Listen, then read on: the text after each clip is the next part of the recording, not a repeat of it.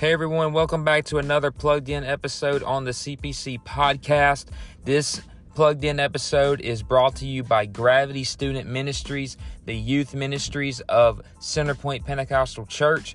We pray that this episode blesses you and challenges you and gives you the answers that you have been looking for for quite some time. I know that this message is going to be anointed and we know that it's going to bless you. So without any further ado, let's get into today's plugged in episode.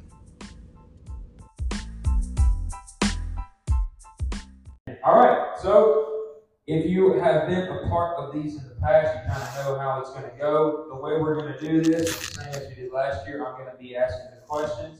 Our speakers will get three minutes each to answer the question. I will give them a one minute warning, and then I will shut them down and move on to the next speaker. And then we will move on that way. We have the first six questions to go through this week, and then the next week we will answer our last six questions. So, we're going to start. Here we go. And the first question I have for our speakers, we're going to start with Brother Brandon because he's right beside me. Um, okay, fine. We'll start with Mr. Sarah. We're going to start with Mr. Sarah. It's her fault. Um, we're going to start with. Sarah. And the first question is one of you asked, and once again, we do not know like who asked this. We have no idea Right. who. It's just literally, I take the cup, I shuffle it, I open them, and I write them down. I don't know who wrote what. Yeah. So the first question I wrote down, and we're going to start with is, how do I know a certain thing is my calling? How do I know a certain thing is my calling? All and right. if you're taking notes, please get out your phones, your pens, your paper. Yeah, where's where's the note note taking gonna be some good devices? My note takers. There we go. All right. There we go. So, And your three minutes is uh, begins now. Go ahead. All right. So anytime that I talk about calling or ministry, you hear me say pretty much the same thing. Take a clue from the innate skills that you already have, from the the talents that you already possess.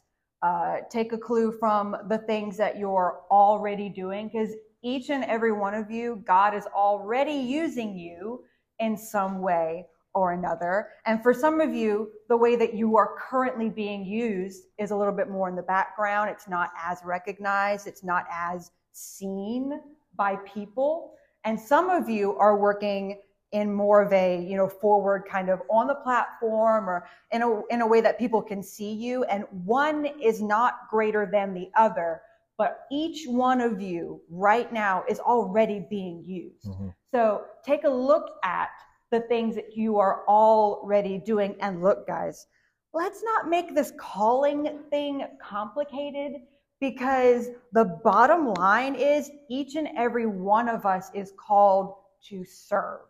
We are called to serve. We are called to work in the kingdom of God, to further the kingdom of God. Now, what that looks like is going to change throughout your life. Wh- Whatever it is that you're doing now, whatever ways that you're serving right now, that's probably going to look different five years from now. But your calling to serve the kingdom of God, your calling to reach lost souls is still the same. So look at what you're already doing. Are you being used in intercession and travail? Are you being used in altar working? Are you being used in, you know, serving in the back, uh, organizing or helping fundraisers, teaching a class, teaching a Bible study, organizing a Bible study? Like that's a big thing. One minute. Okay. Are you preaching? Are you counseling? Are you mentoring? There, there are so so many things that you're either doing or you will do or you can do. But bottom line, your calling is just to serve. And that's going to look different all throughout your life. Mm, that's good. That's nice. Um, thank you. yeah. No, I, I. How quaint. So, so looking at this question, the first thing that popped into my mind is when God created Eve, God created the calling of Eve to be Adam's helper. Mm. But the enemy and sin caused Eve to, instead of help Adam, hurt Adam.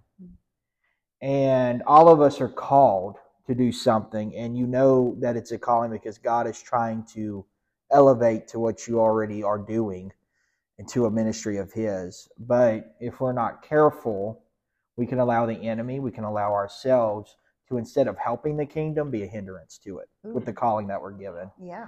And you know, we've we've talked about this over and over, and like Sister Sarah said, let us not complicate it. It's it's simple, y'all. Mm-hmm. It's your hobbies, your interests, your likes. You know, God already made you with the idea of who you were going to be, what you were going to do, and where you were going to go. And so your calling plays hand in hand in that. And so, yeah, it may not seem like a typical ministry. Your ministry, your calling may never be behind the pulpit with a mic. Mhm. But that's fine because it's still a calling. Yes. There are, and I'm just going to read these examples real quick of what callings looked like in the Bible. Saul of Tarsus was on the road to Damascus when he was called. David was anointed king by Samuel. Elisha was found and became apprentice of Elijah. Jacob wrestled with God. Isaiah had a vision. Jonah was given instructions by God, and Samuel heard a voice. They were all called, Mhm. but they were all in different locations, different stages, different parts of their life. And God did something in them because He already knew what they were doing ahead of time. Saul, yeah, he killed Christians, he persecuted him, but Saul was also somebody who could was logical and could persuade people.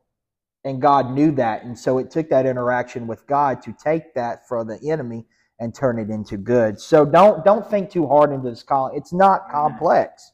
It is you know what your abilities are, you know what you do, you know the gifts that God has given to you. Just use them for the kingdom. Mhm. Shaking hands with a guest as they walk in the door, that's a calling. Yes. Taking pictures, that's a calling. Yes. From putting a Bible scripture on social media, on reels, on what that's a calling. Mhm. All of that is a calling. It's not just inside the church, but it's also outside into the world. Amen. Yeah. Amen. Amen. Uh, uh, just kind of add on to that just real quick because we don't have a third speaker. Um, what what kind of jumped out to me with this is like, how do I know a certain thing is my calling? First of all, God's going to reveal that to you in some way, shape, or form. There's going to be a door that that, that becomes open to you. Now, here's the thing uh, what I would warn you as young adults growing in talent, growing in ability, growing in opportunity uh, to do your callings and be a part of things and be a part of the worship team, praise team, BBS, speaking, whatever it is, um, is Satan would love nothing more than to take that ability and turn it to give it for the world and not for the kingdom. Mhm. Yes. And sometimes, sometimes we can take opportunity and say, "Wow, this door is opening," but have you prayed about the door? Right. Mhm. Because God can open, because God can open doors, but God can also allow Satan to open doors. Mm-hmm. Because when, when you look at Job, Job was blessed, Job was used, Job had everything he, he could ever want. The Bible says Job was without nothing. He had everything that he could ever want. And things started to happen in his life that wasn't really ideal. His kids began to die. His wife, that the door opened for him to have a wife. God blessed him with this wife. But then he allowed Satan to take the wife and manipulate her to make her go against him. And so there are things in the world that you could be entertaining Mm-hmm. that is not the will of God in your life, but you're taking it as a quote unquote opportunity. Mm-hmm. Because when I was asked to play drums at different places, I've had to pray about that because because even though it might have elevated me, was it elevating God? Right. And Right. you have to be very careful with the opportunities that are that come your way. You've got to be able to keep keep an eye open for that and and know where it is that God is directing you because because, because the gifts and callings of God are without repentance. Callings are in that scripture. You can be called to preach, but are you called to, to go preach there? You might not be, Mm-hmm. but maybe you got the opportunity. So you have to be very sensitive with that. And you'll know what that calling is. And I don't know why I'm on the rabbit trail, but I had to do this one time. You can you, you know what the calling is, but you still have to be sensitive to the calling. You have to be Mhm. able to understand where God is leading and directing you. Okay. Amen.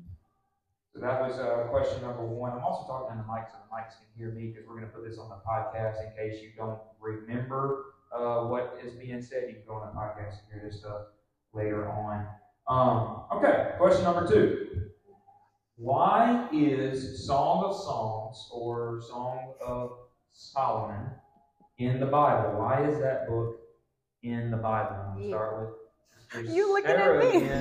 because of her fault. Okay. Okay. Look, uh, whoever asked this, good question. Because there's a lot of stuff in the Bible that I'm like, why is this in here? Like, you know, we're we are all raised to be uh, to be very, you know, modest and to, to be careful, you know, what we, what we read and what we watch. And then, you know, we're reading the, the Bible and we see that Noah's daughters got him drunk and then raped him two nights in a row. So it's like, wow. Um, there's a lot of stuff in this Bible that, mm, not sure why it's there, but I'm sure there's a reason. so for the Song of Solomon, I got I got two reasons why I think that this is in the Bible. Um, good question. Uh, the first, and it's awkward to talk about, but let's just let's just be real. Let's be honest. I believe the Song of Solomon is included in the Bible to remind us that sex, in the context of marriage, is a good thing. In the context of marriage, sex is good. It is thumbs up from God. All right? In marriage. So again, we're raised to be very modest. We're raised to, you know, stay away from bad things. And, and sometimes we grow up to be adults and, um, and we're afraid of some things when we get married and we shouldn't be because in the context of marriage, sex is good, right? Um, in fact, Hebrews 13 and 4 says marriage is honorable in all and the bed undefiled, right? It's not a bad thing. Wait until you're married, but it's not a bad thing. Okay, again, it's awkward to talk about. Hang in there. Second point. The second reason I think that this is included in the Bible is because the relationship between a husband and a wife, that marriage covenant, is was the first covenant that God created. That was the first union God created between man and woman, husband, wife, Adam and Eve. And the relationship, the covenant between a husband and a wife is a parallel of the relationship between God and the church, God and his bride. We are called his bride. The, this book is awkward to read, but I believe in the same way that Solomon was doting on his wives and, and his concubines, um, doting was like lavishing them in love, saying, You're beautiful, uh, you're lovely. And in the same love note to them, basically. yeah, a very yes. In the same way that Solomon was saying you're beautiful and, and you're amazing to his wives, I believe that God sees that same beauty in his church. And so it's a reminder of the relationship that God has with the church. All right, Tom. Done. Go ahead, boyfriend. That was wonderful. I mean, that's no, that's basically what it's it hard is. to talk about, yeah. but yeah. So you're in English class and you read a story, you know, and you have to answer those awful questions about what is the theme, what does this mean, why did the author decide to put Yeah. this person in a blue shirt? What does the blue shirt mean? And some of us are probably like, it's just blue, right? Yeah. Right. Okay. So the Song of Solomon is the same exact thing. It is what the Jews consider to be a song of prophecy. It is one of the ten major ones that the Jews look back to. Um, within the Song of Prophecy, it does talk a lot about that. In fact, some of the major parts of the book is you have basically the general story is that you have King Solomon, the son of David, wearing the attire of a common shepherd and meeting this um, beautiful young shepherdess in disguise, and they pledge their love for one another, very vividly and descriptive under a tree in the song. And Solomon tells this lady that he has to leave, but he's coming back soon. He doesn't give her a time, he doesn't tell her when, where, but he is coming back and look forward to that day. Um, after time has passed, he returns unexpectedly, but he doesn't come back as the shepherd, he comes back as the king. He comes back in royal garb. Um, and the woman realizes that she had fallen in love with not just any shepherd, but with a king. And so the correlation to this whole thing is that Solomon is the son of David, and who else is the son of David? Jesus. He entered our worlds disguised as an ordinary person, as a ordinary kid, an ordinary young boy. Jesus came as one of us. He experienced what we experienced. This man called Jesus showed mankind, showed the church, showed the bride who he was and who he was going to be. And Jesus tells us, just like in this book, that he is coming back one day, as he promised. He is going to come back. And when he returns, the Bible says that Jesus will not come as he did come the first time. He won't return as the baby in the manger like the Christmas story, but he would come back victorious and proclaim himself as the King of Kings and the Lord of Lords. And this is why we also call Jesus the Rose of Sharon, because in Song of Solomon, chapter 2, verse 1, it says that, and this is Solomon speaking, I am the Rose of Sharon and the lily of the valleys. And when you make that correlation, you understand that Solomon was using a typology to show that this is Jesus. So, that's why we have this this book. It's a just like everything else in the Old Testament, there are themes in there that show us the New Testament, the coming of Jesus and the Messiah. Mm-hmm. Right? Yeah. It's good. Yeah. And I've also heard that there is a correlation between between uh, the bride of Christ mm-hmm. and God, mm-hmm. where where the bride of Christ, which is the church, needs to be intimate with the God of the universe. Yes. We are His bride, and now the intimacy that, that, that we are talking about is through worship, through being available, through being one of his sons or daughters, showing love to him, loving him with heart, soul, mind, strength, everything we have, giving ourselves to him, just as a bride would to her husband and the husband to her bride. We give ourselves to that person. Mm-hmm. And that is what the church does with God.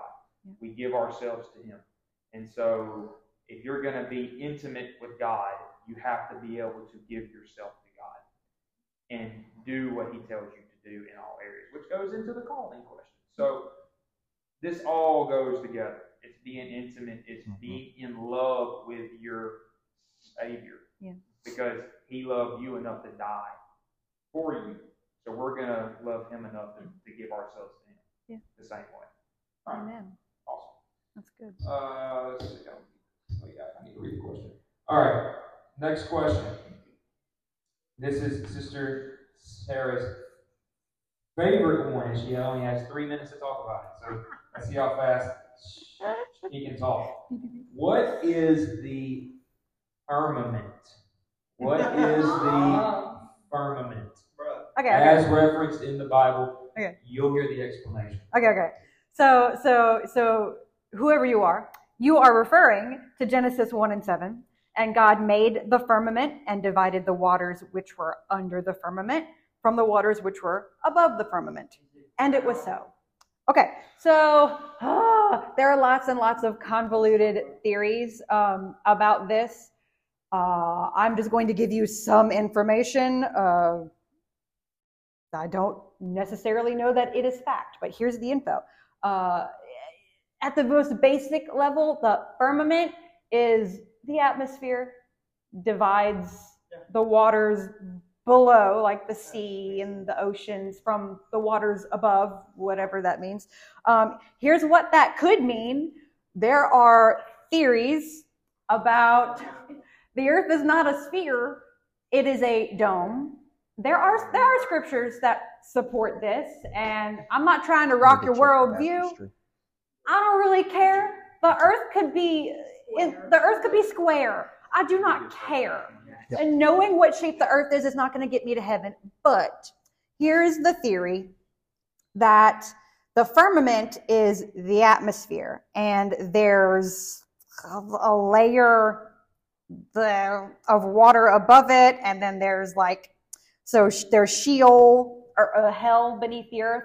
I think we already know that hell is below the earth, right? That's not we can we can buy that.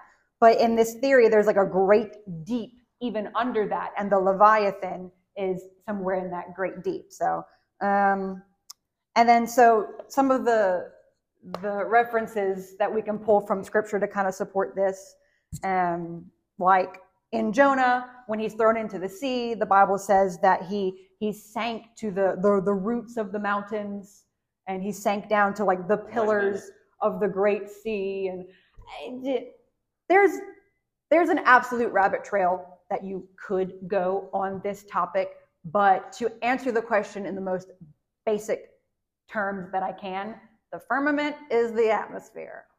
That makes sense. Take it and run with it, folks. That image looks like a full night out. Sure, sure. NASA is alive. Brother Brandon, go ahead. I mean, I don't know. There's nothing really else to add. The only thing I'll add is that, as Sister Sarah pointed out in the very beginning, don't let these kind of questions stumble y'all, and and don't think too hard on this stuff. This is not a, this is not going to determine if you get to heaven or hell. Now, it is cool to think about and start pondering things, Mhm. right?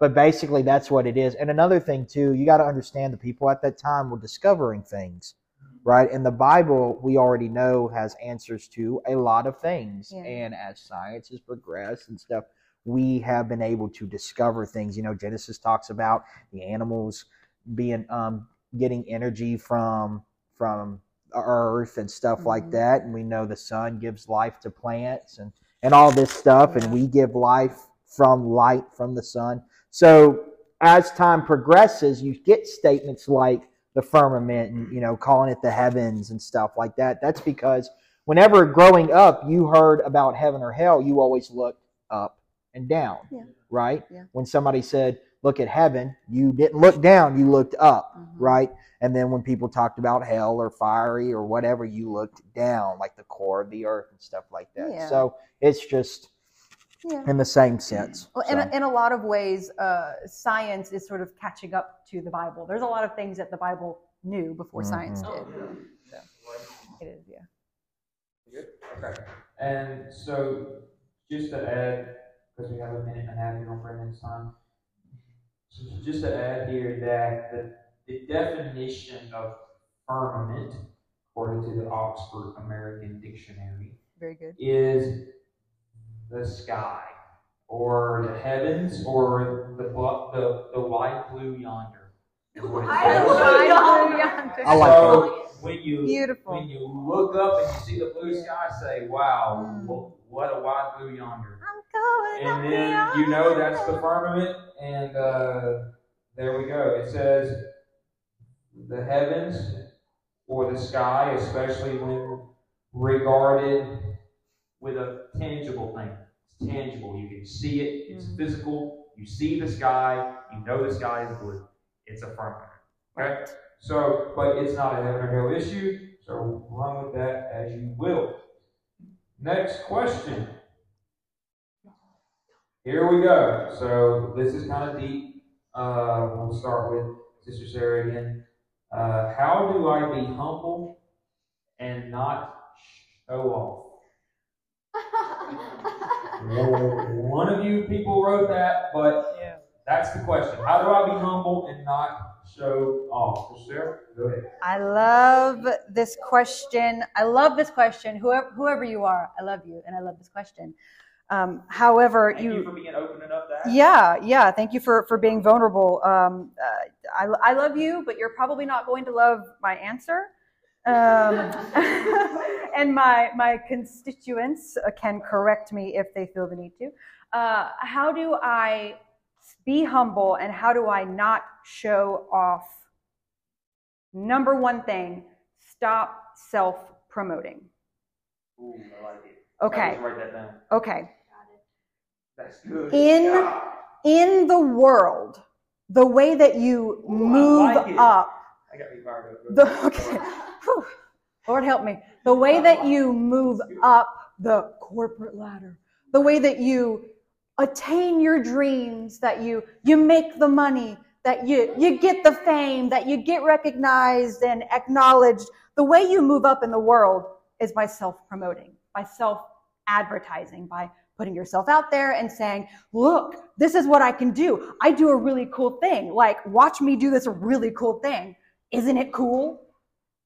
And that, that's how it works in the world. But in the kingdom of God, it's the opposite.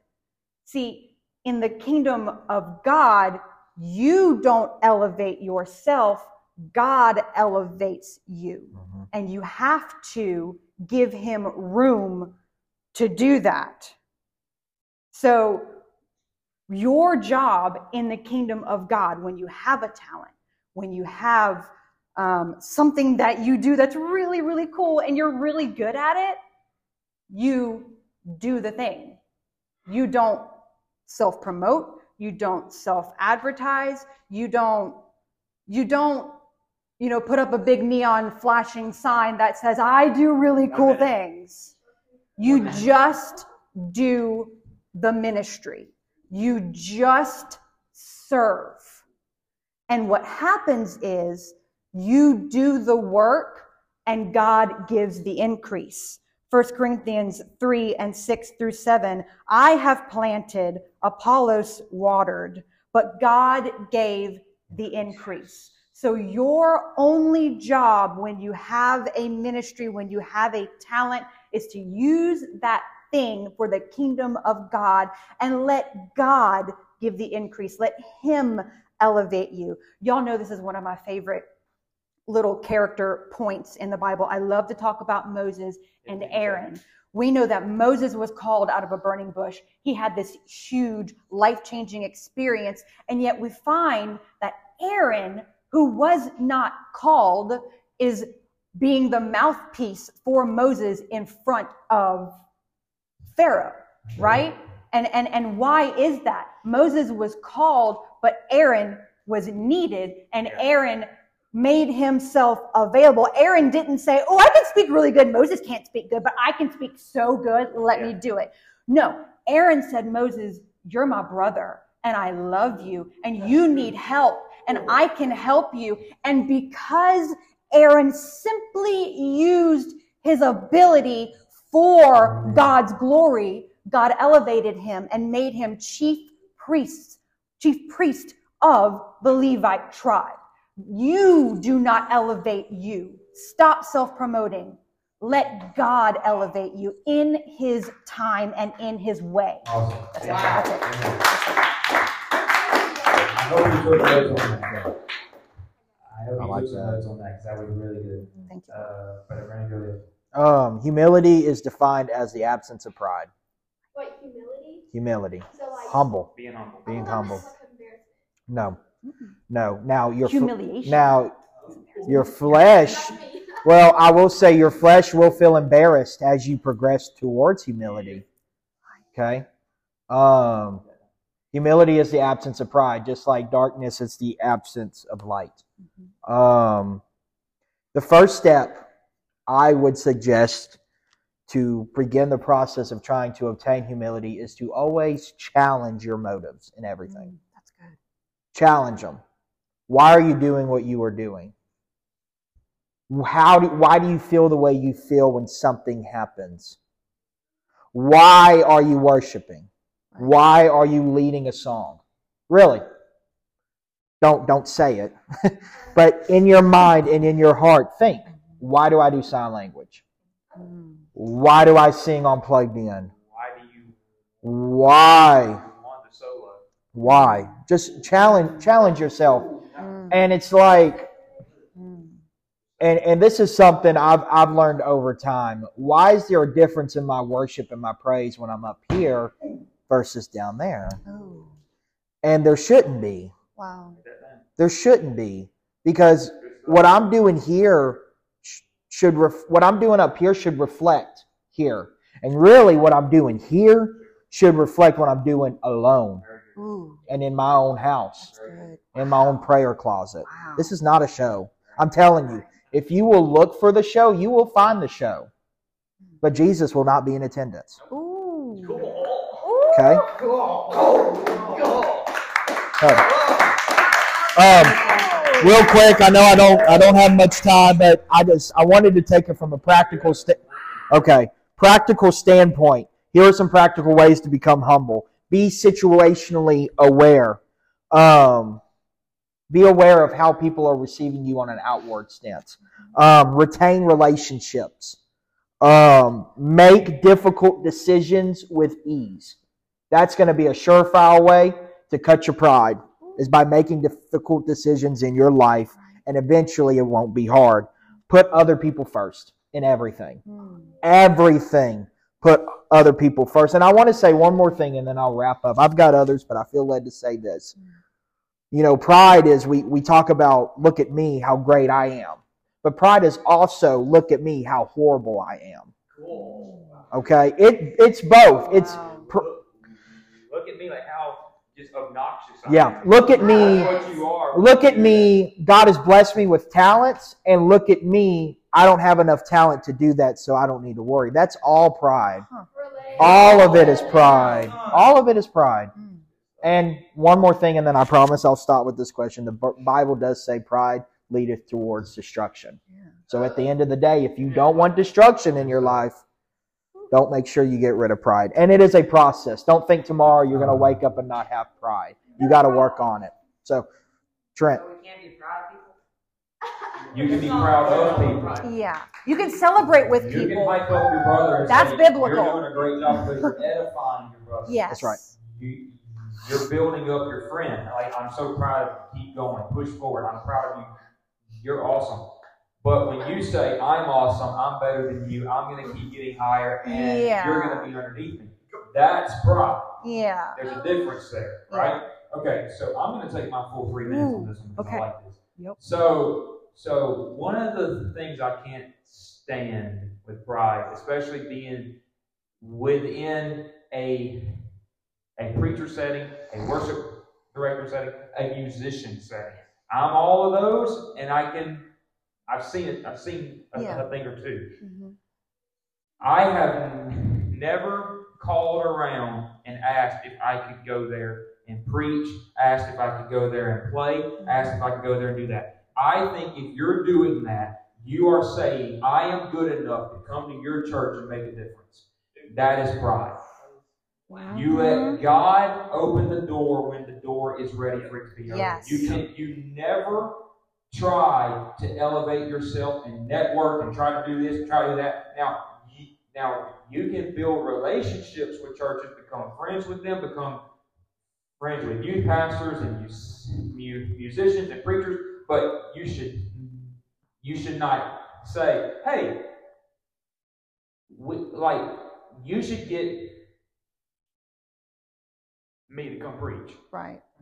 Never. Never. Because because because you might you might have the door there, but God will not help you out. Whew, That's it. And when you go up there with no anointing, you will crash and burn on your Uh-huh. face in front of hundreds of people. Yep. Because God did not open that door. You did. Yeah. You kicked the door open.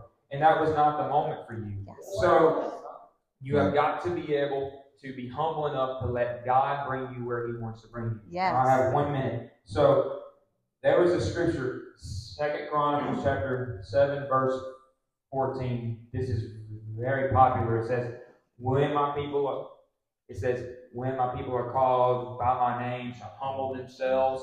Says, "And pray and seek my face and turn from their wicked ways." Then will I hear from heaven and will forgive their sin and will heal their land. What's the first thing that has to happen? You have to be called by his name.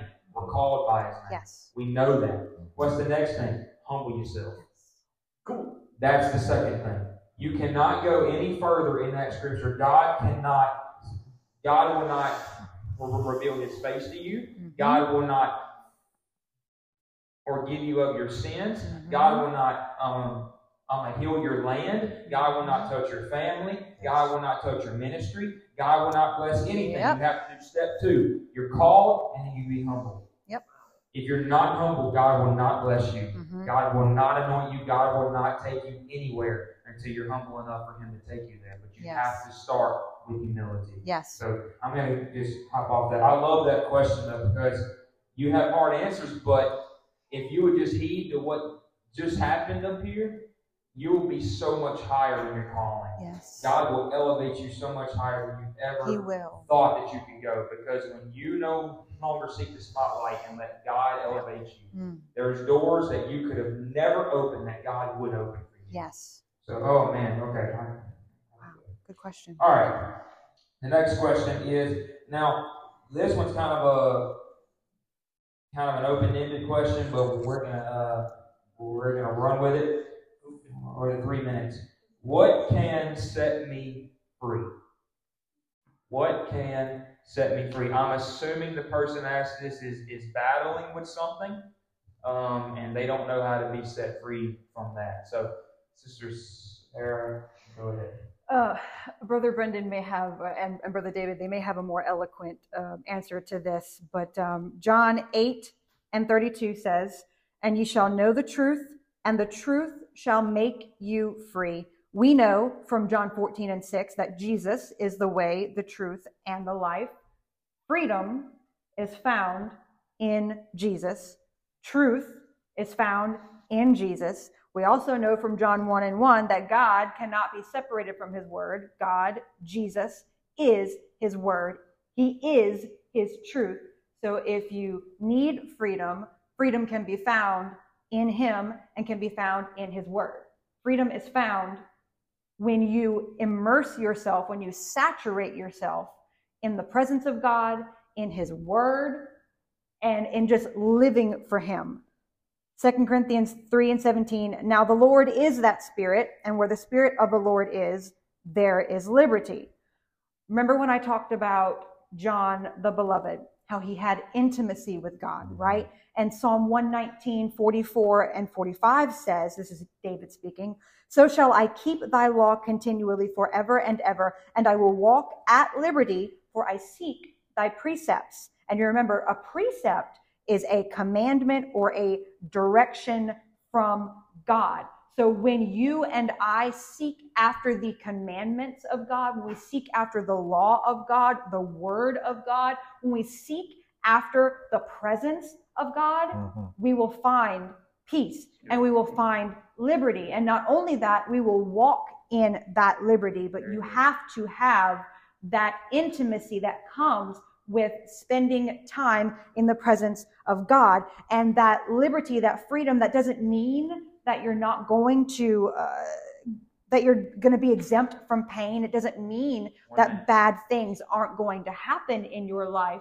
But what walking in liberty means is that you can walk through those hard times and you have the freedom of understanding that what I'm going through is not going to end me, that what I'm going through is not going to kill me, and that I can make it through because the Lord is going to bring me through whatever it is that I'm in right now. That's it.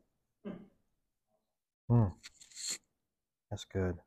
Um, I had this quote wit- written down.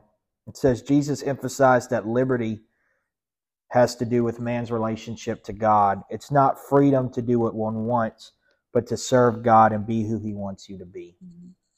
Um, God does not want us to have complete freedom because within complete freedom, we would do whatever we want to do. God wants to give us liberty, which is different.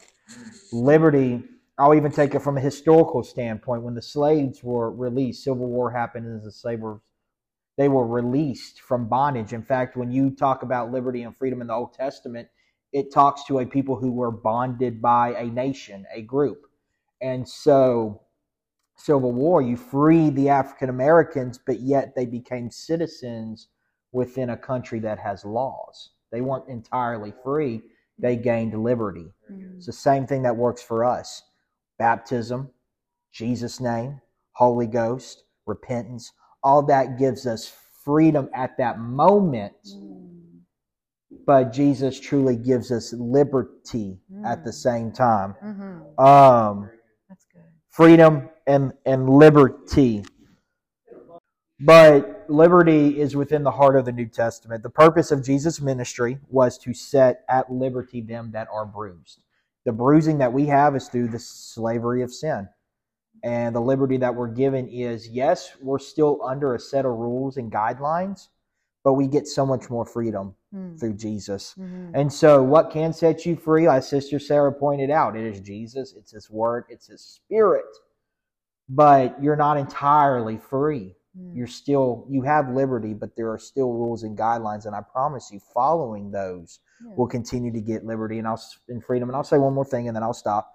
Um, we preach it all the time: repent, be baptized, get the Holy Ghost, and you're saved. And that's so true.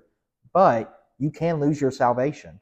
Mm. You can lose your freedom. You can lose your liberty. In America, if you shoot somebody in the head, bye bye freedom Not a good thing Bye-bye. to do. Yeah. because you committed something that was against the rules Mhm. and you didn't do anything to stop that from happening, right? Mhm. The reason why you can lose your salvation is because there's this thing called the Holy Ghost that gives you power and dominion to overthrow things in this world that want to keep you bound. And so just getting the Holy Ghost once is only going to get through what you're fighting then. Mm. But if you want to continue to overcome the things you're dealing with, you continuously need the Holy Ghost. That's good. I'm done. That's very good. Amen. Amen. Uh, uh, just real quick to add, uh, Jesus told his disciples, "I am the way, the truth, and the life. No man cometh unto the Father except by me." Um, so the so the way to be set free is we know through Jesus. The Yes. only way. He is the way. He is the Mhm. truth. He is the life. So you you you get that, but then you go on to read in the New Testament where we see that they say Jesus is a spirit, and they that worship him shall worship him in spirit and in truth. So we know that Jesus is truth, the way, the truth, and the life. Yes. And we have to worship him in spirit and in truth. A lot of us love to worship him in the spirit. Mm. A lot of us love to be in the spirit of the Lord. We love to worship. We love to speak in tongues. We love to feel the goosebumps. We love to, to, to tremble in His presence. We, we love to be laying out on the floor and let God heal us, let God deliver us, let, let God just wash us clean and wash over us. That's the spirit. The truth is you have to live a certain way. There's a truth to this. Yes. And there is a way to this. Yes. And so, so we cannot just come and feel the goosebumps Right. Mm. and then walk out of here and live our own way. We are not set free Mm. at that moment because we are not worshiping Him the way He intended it. There is a twofold way of worship spirit and truth. We must live this. We can't just feel the goosebumps, speak the name of Jesus, anoint people with oil, and let them be falling out in the spirit, and, Mm. and then say, Wow, we had good church tonight. And then you go to school and you start s- speaking in horrible ways to people. You Mhm. can't speak in tongues in heavenly language and then speak in curse words in English. Cool. Dude. Come on. You can't speak in tongues and then curse in English. Mhm. You can't speak in tongues and then speak a lie in English. Yeah. You, you, you can't speak in a heavenly language on Sunday and then start gossiping in English on Monday Mhm. Because you're not living the truth. Mm. You're not living through the way God intended us to live. There Mm-hmm. is something that has to happen on the inside on Monday, Tuesday, Thursday, Friday, and Saturday that allows us to be set free. If we're only going to worship God on Sundays and Wednesdays, you will never be set free. Right. You will constantly fall back into the sin that you were in because you're not living in the truth. Mhm. You're you are trying to get a spiritual high Mm. and not live in the truth. Ooh, that's. So that's how you Very be set free. Live seven days. Don't live two days in God. Right. Live right. seven days Yes. in That's God. good. One last question, and we're going to wrap up tonight. We have one more question, and uh, th- th- this one I hope helps helps a lot of people in here because we all have to deal with this from time to time, and so I think I'm excited to hear the answers. How do we as a youth staff? It says, "How do y'all?" Yeah. So I'm just, I'm, I'm just, I'm just gonna Yeah. assume that that that you're asking us as the youth staff, how do we deal with anxiety? How do how do y'all deal with Mhm. anxiety? We'll start with Sister I might need an extra minute on this one. Sarah. Okay. Uh, speak fast. Pretty fast. Okay. Uh, so I uh, I'm a hipster millennial who uh, journals for comfort uh, because I am riddled with anxiety uh, and I am a comfort seeker. So I was journaling at uh, Hidden Grounds the other day, and um, a woman approached me and just started talking to me about you know about my journal, and you know, she was like, "Oh, is that is that a is that a prayer journal?" I said, "I said no, but but that's a really good idea." And she just started sharing with me her prayer journals and just just started talking, and she she told me about a a revelation that she had recently had some some minister in her life had had taught her that that uh, she said joy is a gift of the spirit. And she was she was so excited about it. And like i would never ever correct her in front of her face but she she said joy is a gift of the spirit. And she was so excited about it. And i just sat there and i was like no it's not. Joy is not a gift of the spirit. Because a gift would imply that it was freely given and you didn't really have to put any any work into it. There was no effort required right? There was nothing required on your part. It was just given to you right? But we know that joy is not a gift of the spirit but it's a fruit of the spirit. And the tree had to put in effort in order to bear fruit right? So gifts of the spirit you know love peace uh, long suffering temperance yada yada yada all of these things they're fruit and you and I have to put in effort. It requires something of us to be able to bear this fruit. And it being a fruit of the Spirit means that if I'm going to bear fruit, then I have to have the Spirit operating in my life on a daily basis, right? I have to have God's Spirit moving in my life. It is a fruit of the Spirit, and the tree has worked for that fruit. And there are scriptures in the Bible that say that we are trees and we need to bear fruit, mm-hmm. right? So the only way that you and I are going to bear the fruit of joy is by having the Spirit of God active in our lives. Trees can go years without bearing fruit if they go through a hard season or if there if there is a trauma or an injury that happens to that tree. And you and I go through bad seasons. You and I go through traumas. And so there will be times in our lives where we're not really producing much fruit. Mhm. But, and I'm a plant lady, all right? I, again, I'm a comfort seeking millennial. So not only do I journal, but I have lots of plants. And let me tell you something a plant might look dead on the outside, but if you continue to care for that plant, if you continue to water it and to nourish it, eventually it might look dead, but eventually you'll see a little bit, little shoot of green, Yeah. little, little shoot of green where you never would have thought. You say that thing was dead, Amen. right? So, so how, so how do I deal with anxiety? I saturate myself in God's presence. I sing to the Lord. I I read the word. Okay. I, I do I do whatever ministry I can, whatever little tiny gifts God's given me, I use them. And I live for God to the best of my ability through the good seasons where I'm bearing all kinds of fruit and through the bad seasons where I'm not at my healthiest and things are hard. But because I'm walking in that liberty that comes with the laws and the commandments of God, because I'm walking with that, I understand that this too shall pass. This, okay, I'm, I'm, done. I'm out of time. Um, stats real quick. Anxiety and Depression Association of America. Anxiety disorders are the most common mental illness in the U.S., affecting 40 million people in the United States age 18 and older, or about almost 20% of the population every year.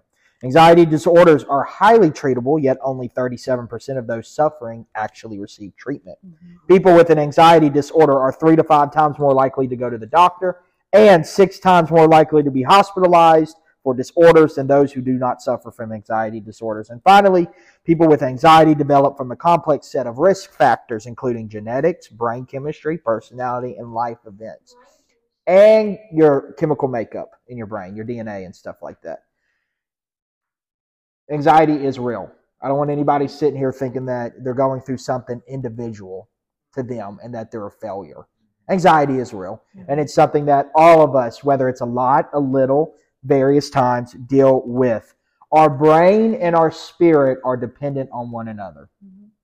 What does that mean? That means what I do in here is going to affect here. Yes.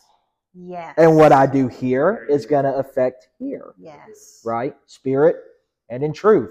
Spirit and your truth, knowledge. Okay? Mhm. Um, God can heal both knowledge and your spirit. Popular verse, but in everything, give thanks. And everything by prayer and supplication with thanksgiving, let your requests be known to God, and the peace of God, which surpasses all understanding, will guard your hearts and your minds in Christ Jesus. So, obviously, your first step would be salvation. Once you've done that, your next step is to practically fix your thoughts on Christ and his promises. We have to practice awareness of our thoughts. Why am I thinking this way? Why is anxiety coming into my life? Is it something I'm looking on my phone? Is it something that happened at school? Is it something that I'm doing? Mhm. Because a lot of times, I'm not a gambling man, but I bet you for all of us, a lot of our anxiety comes from what we're doing to ourselves. Mhm. Mhm. Okay? Situation, sometimes you can't change situations. You can't change a test you're going to have two weeks from now. Your teacher, your teacher forced that on you. But you can change maybe how you're going to prepare. But there are things that you can change. Maybe at 10 o'clock at night, I shouldn't be looking at TikTok about the next trend or whatever. Right. You do realize that being up that late damages your brain staring at a screen. Yeah. And I'll doctors say that for you to get a good night's rest, you need to be off your phones at least an hour before bed. Okay. At least an hour before bed. Um, I'll say one more thing and then I'll stop. Our body doesn't know any other way but to say no. And our bodies shut down in ways we do not expect. God did not design us to be 24 7. Phew. God made the earth and everything and gave himself a rest day. We do Yes. too. He designed us to be still and to know. Yes. It was written in the context of war, but there's a war that goes on in our body that we need to apply it to ourselves. Mhm. Be still and know. Do what you need to do. A lot of it is self evaluation. Mhm. So, yeah, I'm done. Can I add to mine? Sure. Okay, since this is a question about how we deal with anxiety, I will say so after you've done all of that, after you're you've saturated yourself in the presence of God, and after you are following his commandments and you're you're taking care of the way that you're thinking, that's a fantastic point. I found myself today Mhm. I was just chilling. And I remember when I told you guys that I have this bad habit of like imagining fights in my head. And, and your body doesn't know the difference between an imagined fight Yes. and one you have in real life. And I was, go- I was going through a fight in my head and I was, I was getting mad and I was getting, uh, my heart was racing and I, and I stopped and I was like, wait a minute, what's hap You're doing it again. Mhm. It's absolutely a habit. You have to be very mindful of, of where your mind is staying. So after you've done all of that practical stuff, I do understand that there is sometimes a chemical uh, Mhm. factor to anxiety. If you need medical help, get medical help. And I will tell you, I have been medicated before. Praise God, I don't need it now, but in the past, I have been medicated. If you need help, get the help that you need, okay? Don't feel like you're a bad Christian or your Holy Ghost is bad or something because you have anxiety and, and, and you need extra help. That's not a bad thing, okay? Just want to throw that out there. Um, you know, just know that that uh, even even people in the Bible had anxiety. We all have anxiety. Uh, Jesus Christ Himself had anxiety. You can read when He was in the Garden of Gethsemane about to be crucified. We all have heard this Mhm. story. For those who have not, uh, he's in the garden and he's about to get crucified. He knows this. He's God Almighty. He knows everything from the end to the beginning. He knows that he's about to be turned over to be beaten, to be to be hung on a cross, to be nailed to to a tree, and that's a lot to think about. And so he had a panic attack. The Bible says he was sweating great drops of blood as he was praying. Now, none of us in this room have had such a panic attack that we have li- literally sweated blood out of our Yes. bodies. It is. It is. It's popular. It is possible, but we have not been there. Mm-mm. None of us have been there. Not even close. Not even close. Right. So, so, so, but Jesus, Jesus wanted to feel that. Hmm. God purposefully wanted to feel the worst anxiety possible Hmm. because now he can help you. Mhm. God came to, to feel to feel things. He felt sin. He felt shame. He felt anxiety. He felt pain. He felt Mhm. fear.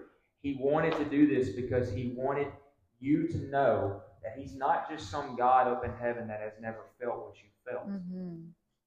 He felt what you felt. He knows where you're where, where you're at. I feel the Holy Ghost. Yeah. He knows where you're at because he was there. Yeah. And so when, when when we feel an anxiety attack coming, and and if and if we're in it, I have been in horrible ones just recently.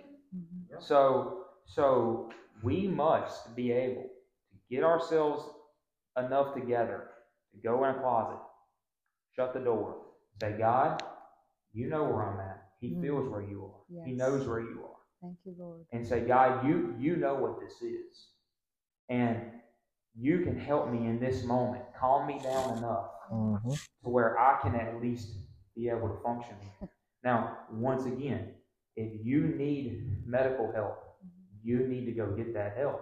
But but you also have a God in heaven that can give you enough strength to Yes. control it and enough to go get the help. If you find yourself in a place in your room where you just don't understand and you are literally freaking out and you don't understand where to turn next, you have a God that knows where you are. Yes. And you can hit your knees at your bed by yourself and just start giving it to God. Mhm. Whether it's through tears, Mm. whether it's through just just outright crying out loud or, or, or just some way to get that anxiety out.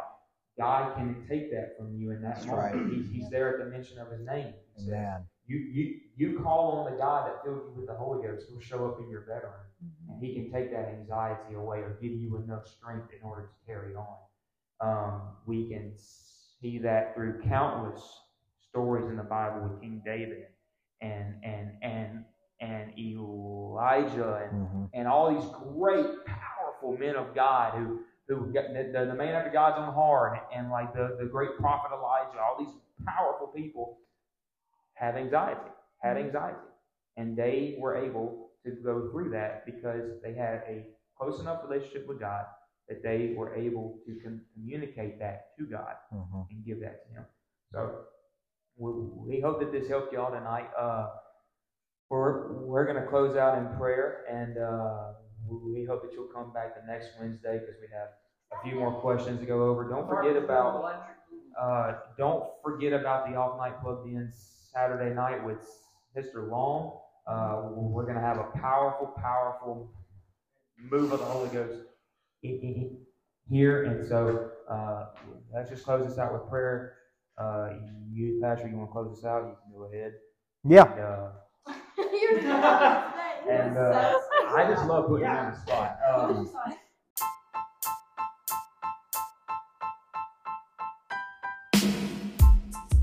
On behalf of Gravity Student Ministries, thank you so much for checking out today's plugged in episode. If you're ever in the Center Point, Louisiana area and you want to come check out one of our services in person, we have them every Wednesday night, 7:05 p.m. in the upstairs youth sanctuary at Center Point Pentecostal Church. We would love to have you be a part of us.